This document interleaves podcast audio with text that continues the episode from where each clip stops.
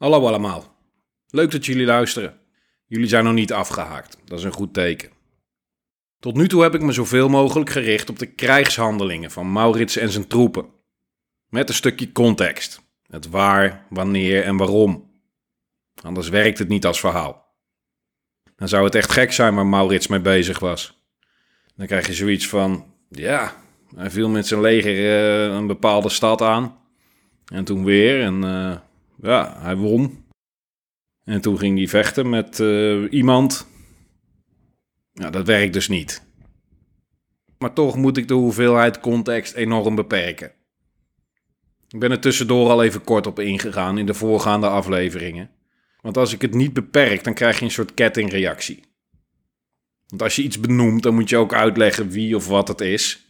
En dus ook weer met context. En dan blijf je dus aan de gang.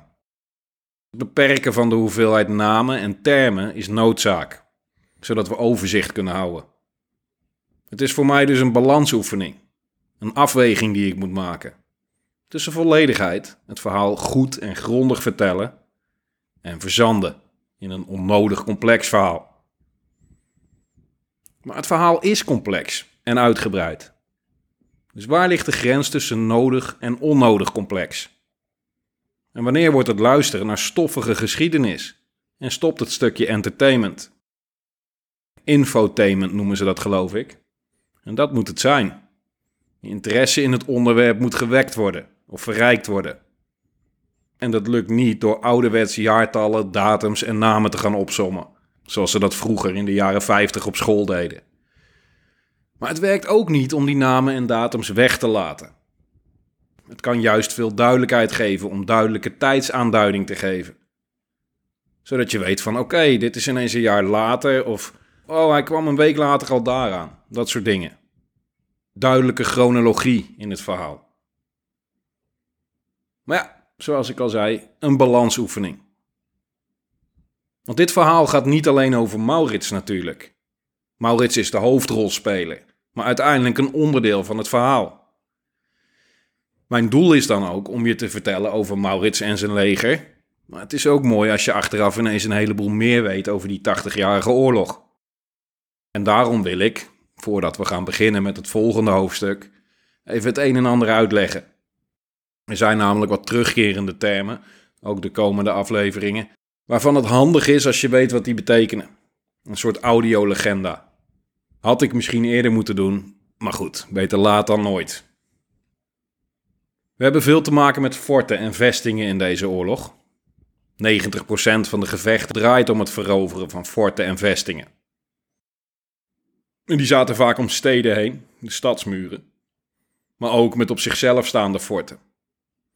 Hoe werkt zo'n fort? Goed. Met name door het type fort dat rond de tijd waar we het nu over hebben geïntroduceerd en geperfectioneerd werd. Het ontwerp was van Simon Stevin, die kennen we. Briljant wetenschapper op veel gebieden. Een uitvinder, ingenieur, architect. Een veelzijdig en formidabel figuur. En militair adviseur voor Maurits. Hij, Maurits en Willem Lodewijk maakten een plan, hadden een idee. En Steven vulde het aan, corrigeerde het of kwam met een beter plan. Een groot onderdeel van de oorlogvoering van Maurits was gebaseerd op wetenschappelijke principes. Hij gebruikte het voor alles wat hij deed. Voor het conditioneren van het terrein bijvoorbeeld. Iets waarin het staatse leger vernieuwend was. Genietroepen, pioniers, die specialistische graafwerkzaamheden verrichten onder toezicht van ingenieurs. En dat was niet even een gultje graven of een schuttersputje. Dat waren grondige, uitgebreide operaties. Waar moet je dan aan denken? Er werden bijvoorbeeld soms kanalen aangelegd om troepen en materiaal te vervoeren. Er werden gebieden onder water gezet, inundaties, maar ook drooggelegd als het nodig was. Zoals ik al zei, het terrein werd voor het belegeren of verdedigen van een stad of gebied grondig en drastisch geconditioneerd. Vaak werd er voor een belegering een circumvalentielinie aangelegd. Dat betekent eigenlijk een fort om een fort. Verdedigingswerken ook naar buiten gericht, om de toegangswegen naar een vesting te bewaken en om een vijandelijk ontzettingsleger tegen te houden. En daar waren procedures voor nodig, instructies en machines, werktuigen. En daar kwam onze vriend Simon Steven in beeld. Want die ontwierp ze. Een nieuw type watermolen bijvoorbeeld om land droog te maken of te inunderen. En hij hield zich bezig met vestingbouw. Hij ontwierp een fort door middel van wiskundige formules, zodat het op alle plaatsen even sterk was, zodat er geen zwakke plekken waren. Het Sterfort. Een ontwerp wat de wereld overging en de standaard werd. Het Sterfort heeft muren uiteraard en op de hoeken zitten ruitvormige, uitstekende punten. Bastions. Tussen twee bastions, iets verder naar voren, los van het fort, zitten ravelijnen. Vijfhoekige fortificaties, allemaal omsloten door grachten. En dan vaak voor de grachten, als een soort loopgraven om het fort heen, heb je de halve maan. Nogmaals, dit zijn termen die vaak terugkomen, dan heb je er een beeld bij. En de beschrijving die ik geef is dus rondom. Een fort had dus minimaal drie bastions en ravelijnen, vaak vijf. Dan krijg je dus echt een stervorm. Een perfect voorbeeld van zo'n fort is Boertangen in Oost-Groningen. Zoek het maar eens op op Google Maps of Earth. Dan zie je een schoolvoorbeeld van een fort uit die tijd. Een blauwdruk. De bedoeling van dit hele systeem was dus om een fort rondom even sterk te maken. Zodat elk punt van minimaal twee kanten geraakt kon worden. Dus waar je ook aanvalt, er zijn altijd twee of meer punten op je flank van waaruit je vuur ontvangt interlocking fire, crossfire, spervuur, aaneengesloten vuur, geeft er een term aan. Een tactiek die vanaf de Eerste Wereldoorlog pas werd gebruikt, zeggen ze. Maar volgens mij is het Sterfort er al een goed voorbeeld van, 400 jaar geleden. Tot zover even het fort. Oh ja, en dan heb je nog de schans als verdedigingswerk. Dat was eigenlijk hetzelfde systeem, maar dan van aarde. Een geïmproviseerde veldversterking dus. Vaak met een gracht en een aantal verhoogde posities. En ook met bastions en ravelijnen. Ook de schans komen we vaak tegen. Meestal gebruikt om toegangswegen of waterwegen te bewaken. Oké, dan zijn die termen even duidelijk. En dan weten we een beetje hoe dat staatse leger te werk ging als ze een stad belegerden. Dan weet je dus ook als ik zeg de stad werd omsingeld, dat we het dan dus niet hebben over een linietje van soldaten om de stad heen. Maar dit dus. Een circumvalentielinie met alles erop en eraan.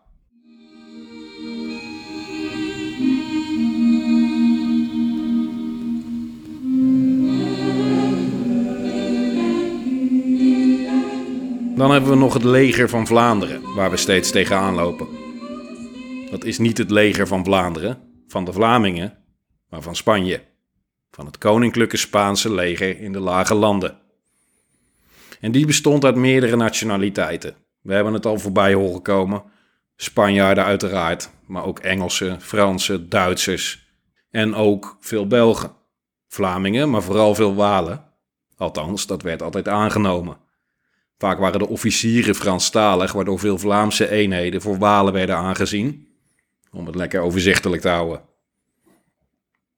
Maar goed, die troepen werden vaak aangeduid door de Nederlanders toen als de Spanjaarden. En daarom zeg ik ook gewoon de Spanjaarden of Spaanse troepen. Maar dat waren het dus feitelijk niet. Of niet volledig, of niet altijd. Troepen in dienst van de Spaanse koning. Dat waren het. Trouwens dat de Belgen zich grotendeels bij de Spanjaarden aansloten, had een aantal redenen. De religieuze reden, daar hebben we het over gehad. De Belgen waren overwegend katholiek. Dat was het vooral, religie. Maar toch, ook de katholieke Belgen sloten zich in eerste instantie bij de opstand aan en keerden zich tegen Philips II. Dus waar ging het mis? Om dit goed uit te leggen, moeten we even helemaal terug naar onze eigen Willem van Oranje. Die had het in 1576 voor elkaar gekregen om alle gewesten van de lage landen te verenigen. De pacificatie van Gent noemden ze dat. Maar toen had de hertog van Parma een groot deel van de zuidelijke gewesten terugveroverd de belangrijkste opstandige steden. Nou, en die steden, die gewesten, besloten toen dat ze, ja, ik weet het niet precies, de Spanjaarden toch wel geschikte lui vonden. Of ze wilden noorden een fritkot en daarna subiet een pintje vatten, hè? Of ze waren bang geworden, dat kan ook. Dat ze eieren voor hun geld kozen. Dat de militaire macht van Spanje te intimiderend was voor ze. Misschien een combinatie. In elk geval besloten ze in 1579 te capituleren. Spanje had gewonnen. In ieder geval daar, in het zuiden. De zuidelijke gewesten keerden zich tegen de Nederlandse opstand en verzoenden zich met Philips II. Dat was de Unie van Atrecht. De noordelijke provincies gaven zich minder snel gewonnen. Als zij zich verenigen, moeten wij dat ook doen, dachten ze. En die vereniging van die opstandige gewesten als reactie op de Unie van Atrecht was de Unie van Utrecht. In datzelfde jaar, 1579. Dit had een duidelijke scheiding tussen Noord- en Zuid teweeggebracht. Tussen Nederland en België dus eigenlijk. Toch waren vanaf dat moment niet ineens alle Belgen heel erg pro-Spanje natuurlijk. De reden om in Spaanse dienst te treden was vaak niet uit anti-protestantse of anti-Nederlandse overtuiging. Spanjaarden werfden of wierven of ronselden overal vrijwilligers voor hun leger.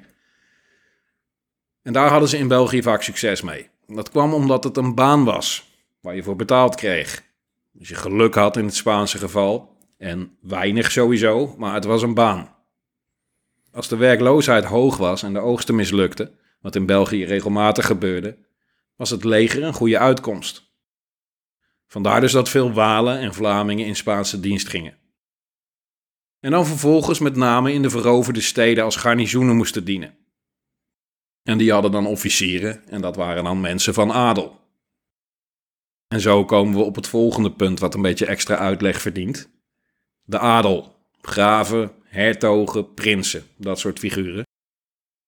Hogere commandanten van Spaanse veldlegers waren regelmatig Spanjaarden, maar regelmatig ook niet. En vooral commandanten van steden en garnizoenstroepen waren vaak edellieden met andere nationaliteiten. Kijk, de adel, de aristocratie, overstijgt landsgrenzen. Dus dat type elite is minder nationaal gebonden dan een gewone burger. Zo was er een situatie dat de Europese adel zich in hoge mate had verweven met de Habsburgers. En met verweven bedoel ik door middel van allerlei huwelijken en overeenkomsten en verdragen. Door die verbintenis met de Habsburgers ontstond er dan weer aanspraak op grondgebied of geld en toegang tot bestuurlijke of militaire functies. Waardoor het voor edelen dus gunstig was om zich met de Habsburgers in te laten, omdat er iets te halen viel. Het hield wel in dat de Habsburgers zich steeds met lagere adel moesten inlaten. Een Habsburgse prinses trouwt met een simpel graafje bijvoorbeeld. En dat deden ze dus ook niet altijd. Gelijkwaardige adel was er niet. Ja, zij zelf. Nou, dan deden ze dat maar. Dan trouwden ze gewoon met een oom, een neef, een nicht of een broer.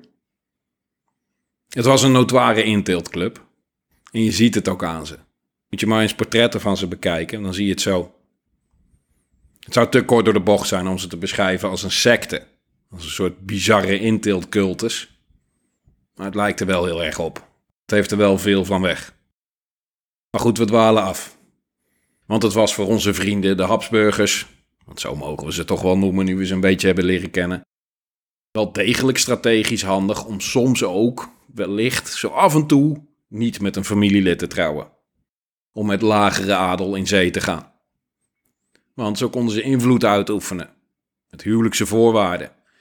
Oké, je mag met mijn dochter trouwen, maar dan voer je ons beleid uit. En dan ben je trouw aan alles wat het huis Habsburg vertegenwoordigt.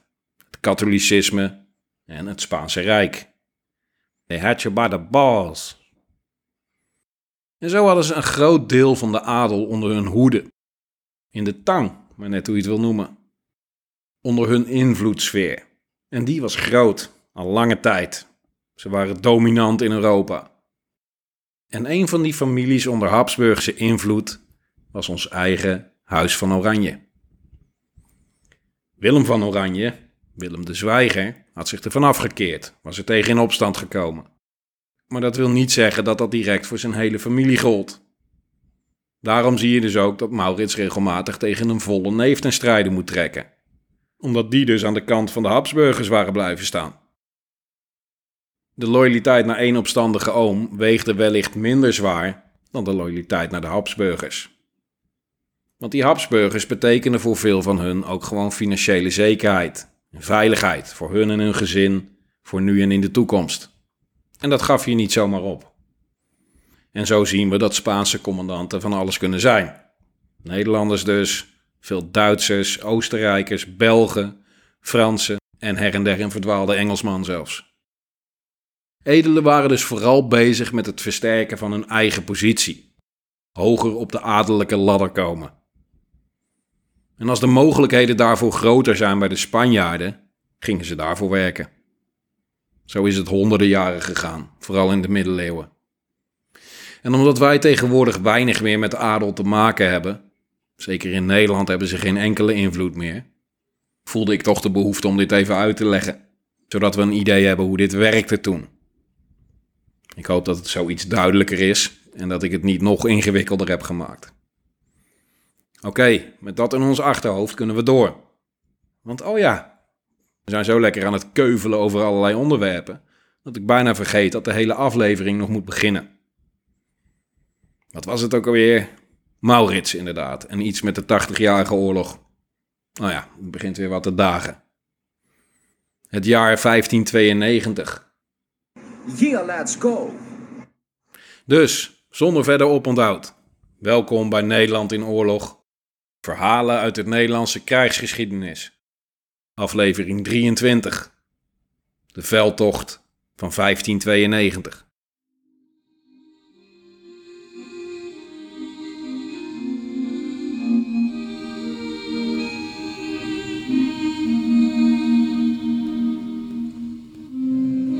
Het jaar 1591 ligt achter ons. Wat een jaar was dat. Er was veel gebeurd. Het karakter van de opstand was totaal veranderd. Het was twintig jaar lang een moeizame situatie geweest. En dat was nu anders. Militair was alles anders. Nederland had grote stappen gemaakt in 1591. Er waren vijf steden veroverd en vastgehouden. Diverse belangrijke waterwegen waren onder staatse controle. De Schelde, de Waal en de Rijn. De isolatie van Groningen was nagenoeg voltooid. En de Spanjaarden hadden er geen antwoord op. Die sloegen stijl achterover. Flabbergasted is een goed woord. Vrijwel niets was goed gegaan voor ze. Geen stad hadden ze kunnen verdedigen tegen de belegeringen van Maurits. En hun beste man, Parma, wat had hij terug kunnen doen? Bijna niets ook. Hij met zijn veldleger hadden niet één stad kunnen ontzetten. En toen hij zelf een fort had proberen te veroveren, moest hij met zijn staart tussen de benen op de vlucht voor Maurits. Dat was dus hun beste man, een absoluut succesverhaal, die Parma. En ineens dit. Probeer duidelijk te maken hoe groot die klap voor de Spanjaarden was en hoe groot de stap was die Nederland had gemaakt. Een totale aardverschuiving was het. Even een voetbalvergelijking en dan hou ik erover op. Nederland is in dit geval FC Utrecht. Utrecht ontsnapt in 2023 ter nauwe nood aan degradatie. Laten we dat hopen. En presteert daarna 20 jaar lang zoals het de afgelopen 20 jaar heeft gedaan. Een beetje in de middenmoot, in de subtopregionen. Als het mee zit worden ze een keer vijfde, als het tegen zit worden ze tiende. Zo af en toe spelen ze in de voorrondes van de Europa League en stranden dan tegen de Fiorentina's en de Schalke 04's van deze wereld. Hoewel Schalke 04 een slecht voorbeeld is, realiseer ik me nu. Die spelen al een tijdje in de tweede Bundesliga volgens mij. Maar ploegen zoals Villarreal of Shakhtar Donetsk of Glasgow Rangers, Europese subtop, daar stranden ze dan op. En dan ineens komt er verandering in het bestuur. Er wordt een jonge trainer aangesteld. Een man met een plan, met een visie en de zoon van een iconisch oud voetballer van de club. En ineens spelen ze Champions League. En ineens komen ze ver. En treffen daar in de kwartfinale Real Madrid. En je raadt het al, die zijn in deze vergelijking Spanje. En het machtige Real Madrid met al hun prijzen en al hun ervaring wordt ineens overklast. Gedold. De Utrechtse aanval is behendig en heeft veel scorend vermogen. En de verdediging zit potdicht. Er is geen doorkomen aan. De dure sterspelers van Real Madrid kijken elkaar met ongeloof en afgrijzen aan. Hoe is dit mogelijk? Tactisch staat Utrecht zo sterk dat Real Madrid ineens kansloos verliest. Het wordt 3-0 in een kolkende galgenwaard. Een absolute sensatie. De kranten staan er vol van. Oké, ik hou op. Voordat ik me te veel verlies in dit sprookje. Dat ik mijn voorstellingsvermogen te veel de vrije loop laat.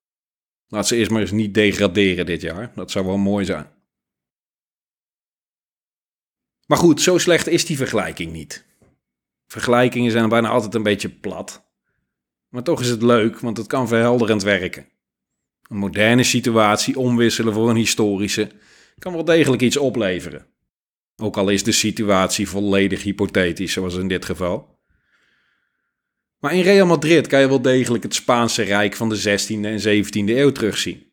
Rijk, decadent, arrogant en machtig. En in FC Utrecht zit wel degelijk iets van die Nederlandse opstandelingen. Weet je, dat tegendraadse, altijd de underdog. En aan strijdlust ontbreekt het niet. Maar wel aan kwaliteit en organisatie. En zo zijn we terug in het jaar 1591. Begin 92 eigenlijk. Waar we terugkijken op dat jaar 91.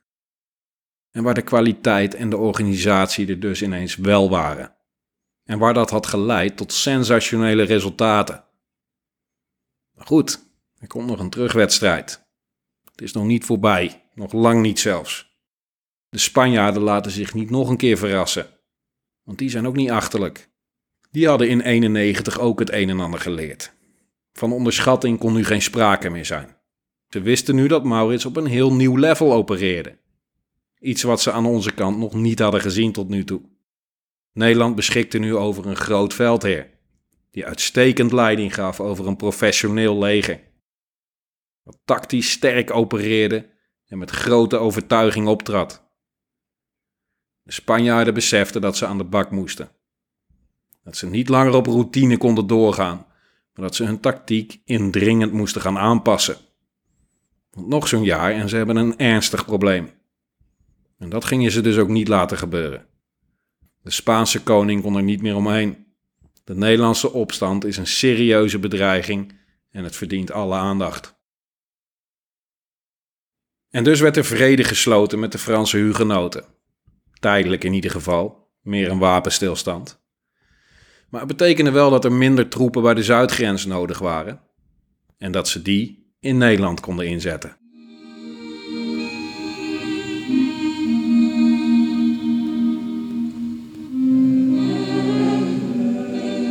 Het grote succes van de veldtocht van 1591 was met veel gejuich ontvangen.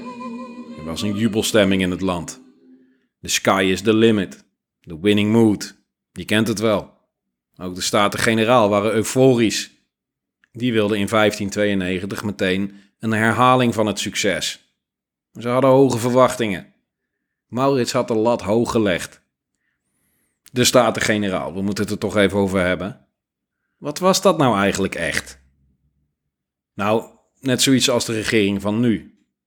Een verzameling van losse onderdelen die samen een regering vormden. Maar een eenheid? Ja, op papier. Op papier waren de Staten-Generaal een eenheid onder de Unie van Utrecht. Een eenheid gebaseerd op een gezamenlijke vijand, Spanje. Daarvoor was de eenheid er gekomen en daardoor kon die bestaan. En hoe werkte dat in de praktijk?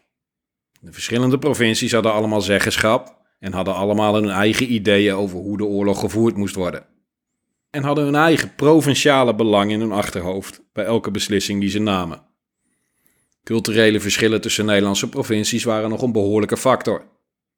Een vereniging van die provincies was niet zo vanzelfsprekend als het nu lijkt.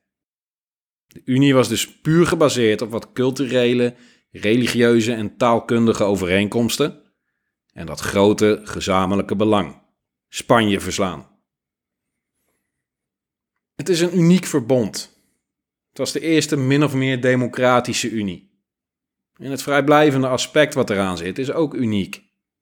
Het feit dat de provincies vaak zelf konden beslissen hoeveel ze zouden bijdragen, dat maakte het mogelijk dat deze samenwerking tot stand kwam.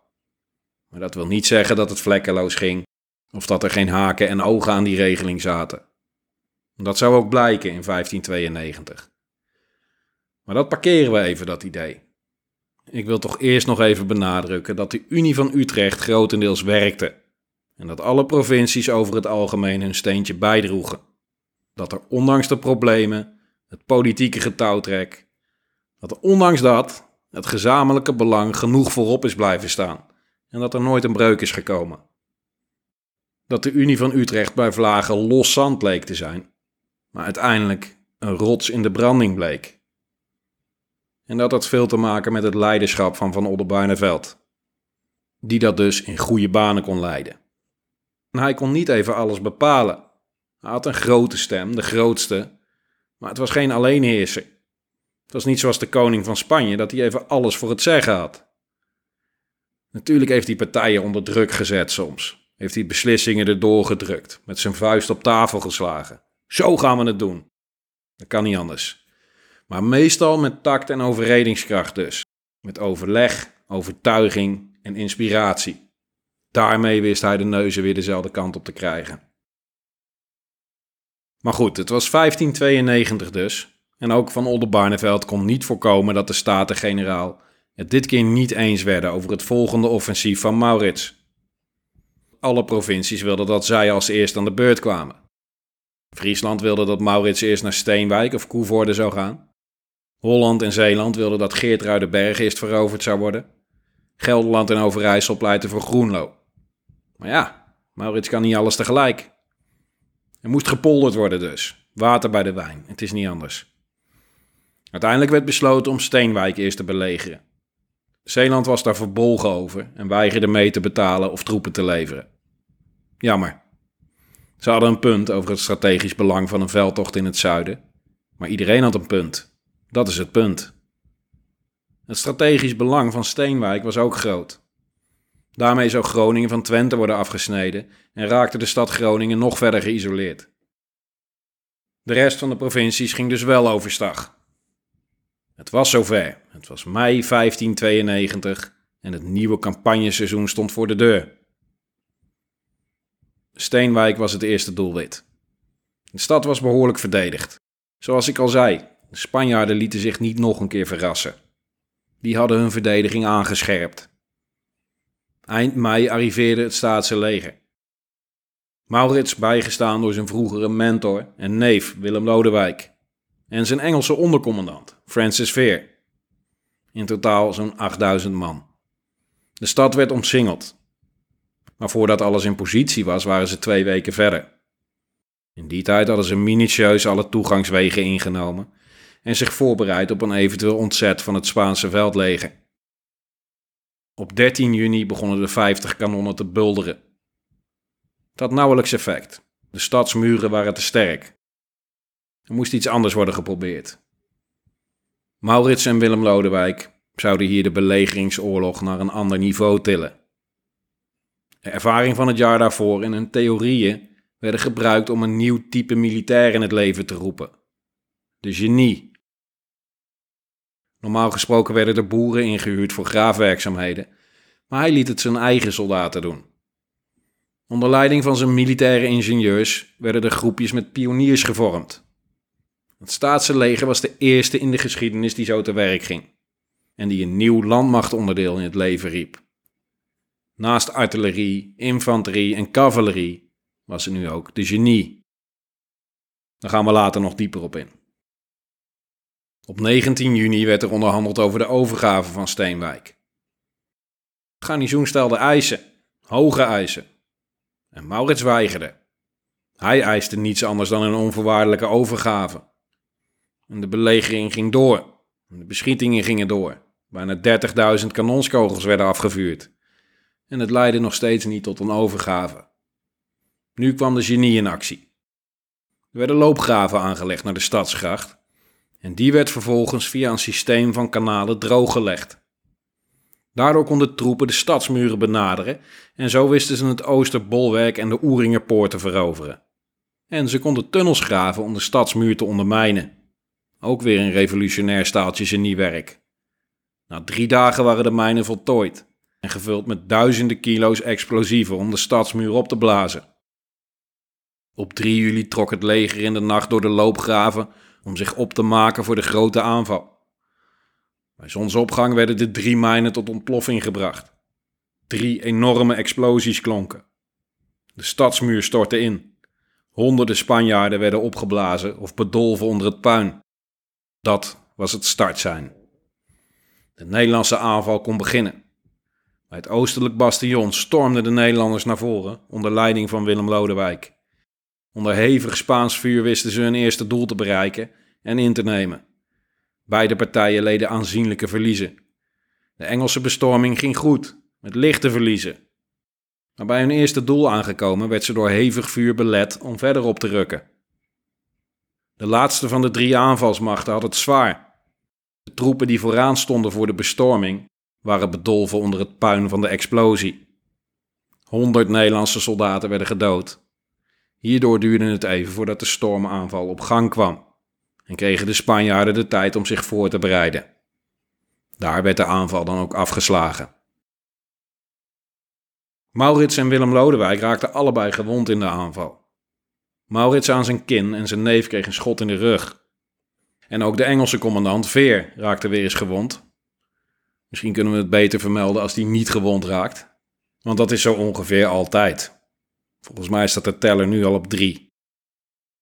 Alle gewonde commandanten overleefden het gelukkig. Maar het zegt wel iets over de persoonlijke risico's die ze namen. De volgende dag werden de veroverde posities vastgehouden. De Spaanse pogingen om de Nederlanders uit de stad te verdrijven liepen stuk. Dat maakte de situatie voor de Spanjaarden onhoudbaar. Op 5 juli gaven ze zich over. De Nederlanders trokken de stad binnen. Er was hard om gevochten. Dit was andere koek. Toch was Maurits er als overwinnaar uitgekomen en had nieuwe, revolutionaire belegeringstechnieken toegepast.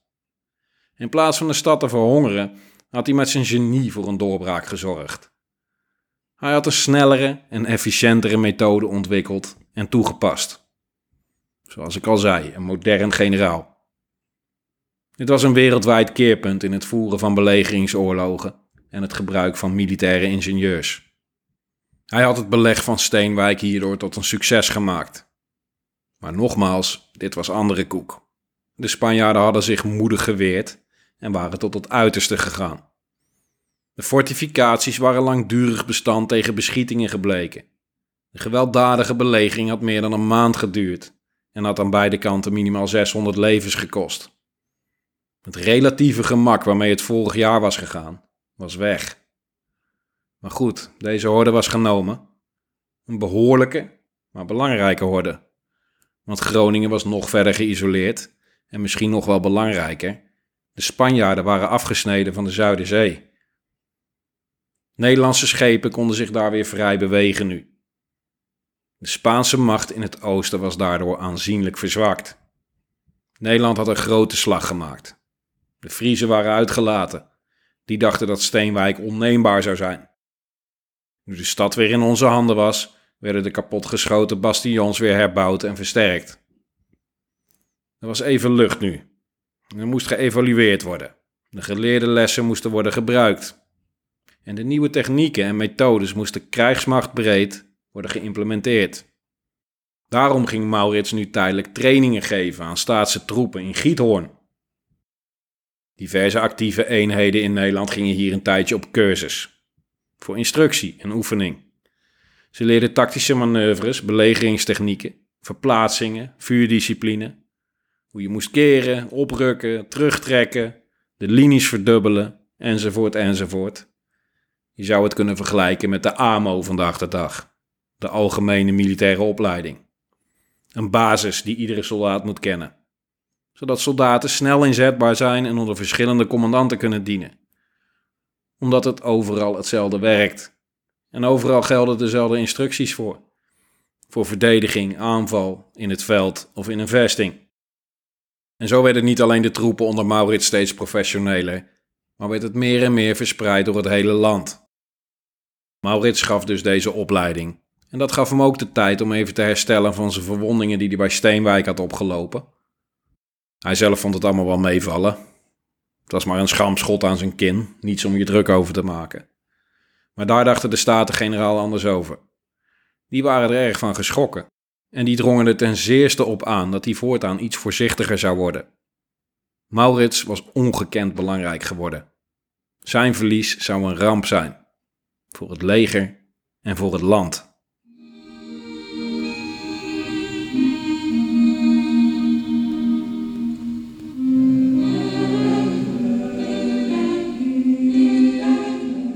De volgende belangrijke stap was Koevoorde. Zou dat dan de isolatie van Groningen definitief voltooien? Nagenoeg. In ieder geval waren dan echt alle omliggende steden in staatse handen. Na een maand training en herstel trok Maurits op naar de stad. En daar trof hij als leider van de Spaans-Belgische verdediging weer een neef van hem, Frederik van den Berg. En die was er niet gerust op. Die krabde zich nog eens achter de oren of hij wel de goede kant had gekozen, denk ik. Hij achtte zijn verdediging niet sterk genoeg om het leger van zijn neef tegen te houden. Maar hij wist dat hij het lang genoeg moest uithouden tot er een Spaans ontzettingsleger zou komen. Maar denk je dat Maurits daar geen rekening mee had gehouden? Natuurlijk wel. Maurits was een goed planner. Hij bereidde zich altijd tot in de puntjes voor. Op alle mogelijke scenario's. Hij keek ook verder. Hield niet van verrassingen. Willem Lodewijk begon met de beginfase van de belegering van Koevoorde. En Maurits trok naar Twente. Om daar voorbereidingen te treffen voor een Spaans veldleger vanuit het zuiden. Toen dat voltooid was, trok hij met zijn leger naar Koevoorde om zich daar weer bij Willem Lodewijk te voegen. En die kon je wel op een boodschap sturen. De voorbereidingen waren goed gegaan. Wederom werd er met loopgraven gewerkt die de stadsgracht konden laten leeglopen. En alle toegangswegen waren bezet en beveiligd. En schansen waren rondom de stad geplaatst om een ontzettingsleger te kunnen stuiten. Een goede voorbereiding. Het begon een handelsmerk te worden van dit leger. Nu kon de aanval beginnen. De eerste aanval werd afgeslagen. En de tweede was succesvol. Nu konden de Nederlanders al een deel van de voorstad bezetten. Vanuit hier konden ze overdekte wegen naar de gracht aanleggen. Nu kon versterking ongehinderd naderen en waren de verdedigers ook nog eens afgesneden van vers water. Maar Frederik van den Berg was nog niet van plan om zich over te geven. Hij zei, en ik parafraseer, zeg maar tegen Maurits dat hij eerst de stad met de grond gelijk zou moeten maken en verschillende aanvallen moet doen voordat ik dat overweeg. Hij vertrouwde erop dat Francisco Verdugo, de Spaanse commandant van het Noordelijk Veldleger, hem te hulp zou komen. En dat gebeurde ook, op 27 augustus. Maurits en zijn leger waren verrast. Dit hadden ze niet verwacht. Zij hadden iemand vanuit het zuiden verwacht, Parma misschien. En toen dook Verdugo daar ineens op vanuit het noorden. Ik zeg steeds Verdugo trouwens, terwijl het gewoon een Spanjaard is, dus ik zou ook Verdugo kunnen zeggen of zo, maar oké, we houden het op Verdugo. Maar die dook daar dus ineens op vanuit het noorden. Nou was het tot zeer dicht bij de stad genaderd. Wel verrast dus, maar goed voorbereid. Want de Engelsen van Veer lagen in reserve en kwamen het staatse leger te hulp. De strategisch gelegen versterkingen en forten die speciaal voor dit scenario waren gebouwd, werden bemand. De Spanjaarden vielen met volle kracht aan. Een enorme stormloop op de geïmproviseerde veldversterkingen. Maar die bleken sterk, te sterk. De Spanjaarden leden zware verliezen en boekten geen enkele terreinwinst. Duizend doden later stopte de aanval pas. De Spanjaarden trokken zich terug. Verdugo zag in dat het geen zin had om zich op deze manier stuk te blijven lopen. Dus probeerde hij om Maurits uit te lokken tot een gevecht in het veld. Maurits overwoog het. Voor goed afrekenen met dit leger was aanlokkelijk. Maar hij ging er niet op in. Omdat dit ten koste zou gaan van de belegering. En omdat het natuurlijk ook gewoon heel onverstandig was geweest om dat te doen. Waarom zou je een versterkte verdedigde positie verlaten? Ik ben malle Pietje niet, dacht Maurits. We zitten hier goed. Succes verder met je aanvallen. Gefrustreerd en ontmoedigd liet Verdugo de aanvallen staken. Daar stond hij dan met zijn leger. Hij moest machteloos toekijken hoe de belegering werd voortgezet. Want wat moest hij doen? Zijn leger in zijn geheel verliezen? Dat is zelfmoord. Vanuit de stad zelf zagen de verdedigers het ook. De hulp was gekomen, maar tot een ontzet leidde het niet. En als zij niets meer ondernemen, dan zijn wij kansloos, wist Frederik van den Berg. Het garnizoen gaf zich over. Koevoorde was overwonnen. En zo behaalde Maurits weer succes. Twee weken had het ditmaal geduurd. Het was jammer dat hij het leger van Verdougal geen genadeslag had kunnen toebrengen. Dat was een kleine teleurstelling. Maar ja, hij had een keus moeten maken natuurlijk. Hij had ze wel succesvol van zich af kunnen houden en ze aanzienlijke verliezen toegebracht. En zelf veel lichtere verliezen geleden. Na de inname van de stad werd ook Koevoorde sterk gefortificeerd en behoorlijk bevoorraad, om een eventuele overname van de Spanjaarden te voorkomen. Want de vraag was niet of ze dat gingen proberen, maar wanneer. Want de Spanjaarden zinden op wraak.